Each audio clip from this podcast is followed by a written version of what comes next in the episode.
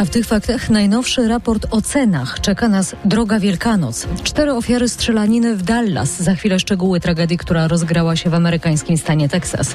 Wrócimy też do tematu Oscarowej nocy. Posłuchajcie, jak ceremonię w Hollywood wspomina jeden z aktorów, który zagrał w nominowanym filmie Jerzego Skolimowskiego.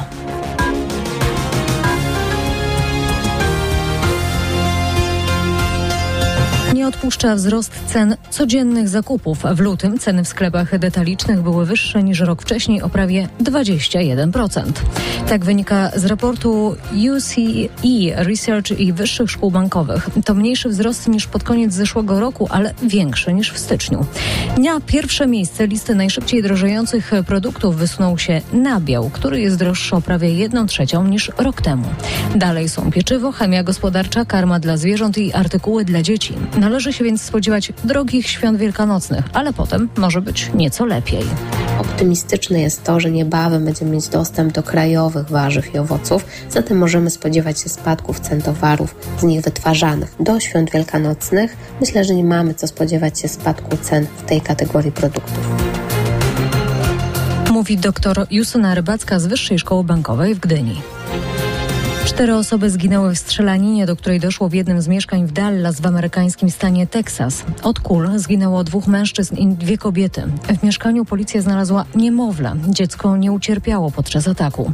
Funkcjonariusze nie podają szczegółów zdarzenia. Wiadomo, że pod zarzutem morderstwa zatrzymano dwie osoby. Dożywotnie więzienie dla mężczyzny, który zabił prostytutkę. Taki wyrok, podtrzymując decyzję sądu pierwszej instancji, wydał sąd apelacyjny w Katowicach. Ciało obywatelki Bułgarii znaleziono kilka lat temu w lesie niedaleko Radomska. Cały proces, jak i dzisiejsze uzasadnienie wyroku były niejawne. Wcześniej mężczyzna został już skazany na 17 lat więzienia za kilka brutalnych gwałtów na prostytutkach.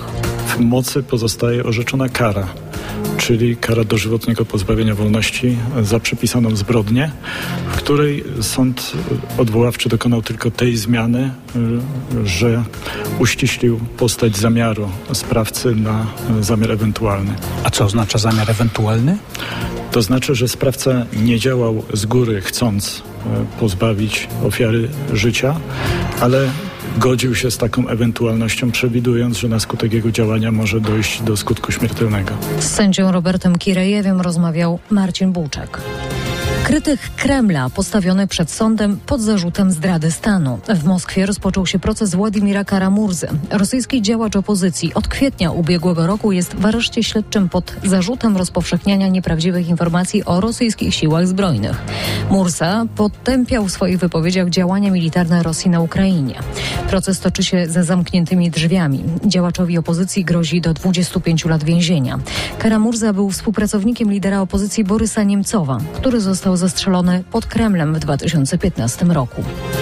Strażacy z Warmii i Mazur od początku roku odnotowali już blisko 60 wyjazdów do pożarów traw. Mimo, że przyrodnicy podkreślają, że to tylko niszczy glebę, plaga wraca każdego roku. Wraz z ociepleniem tych interwencji na pewno będzie więcej, mówi starszy kapitan Grzegorz Różański. Są to pożary na dużych powierzchniach.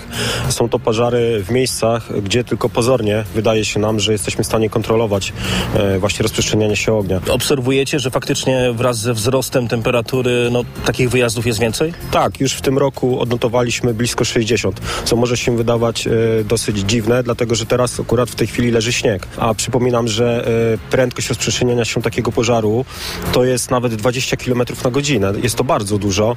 E, człowiek nie jest w zasadzie w stanie ubiec. No, szybka jazda na rowerze to jest 30 km na godzinę. Z rzecznikiem warmińsko-mazurskich strażaków rozmawiał nasz reporter Piotr Bułakowski.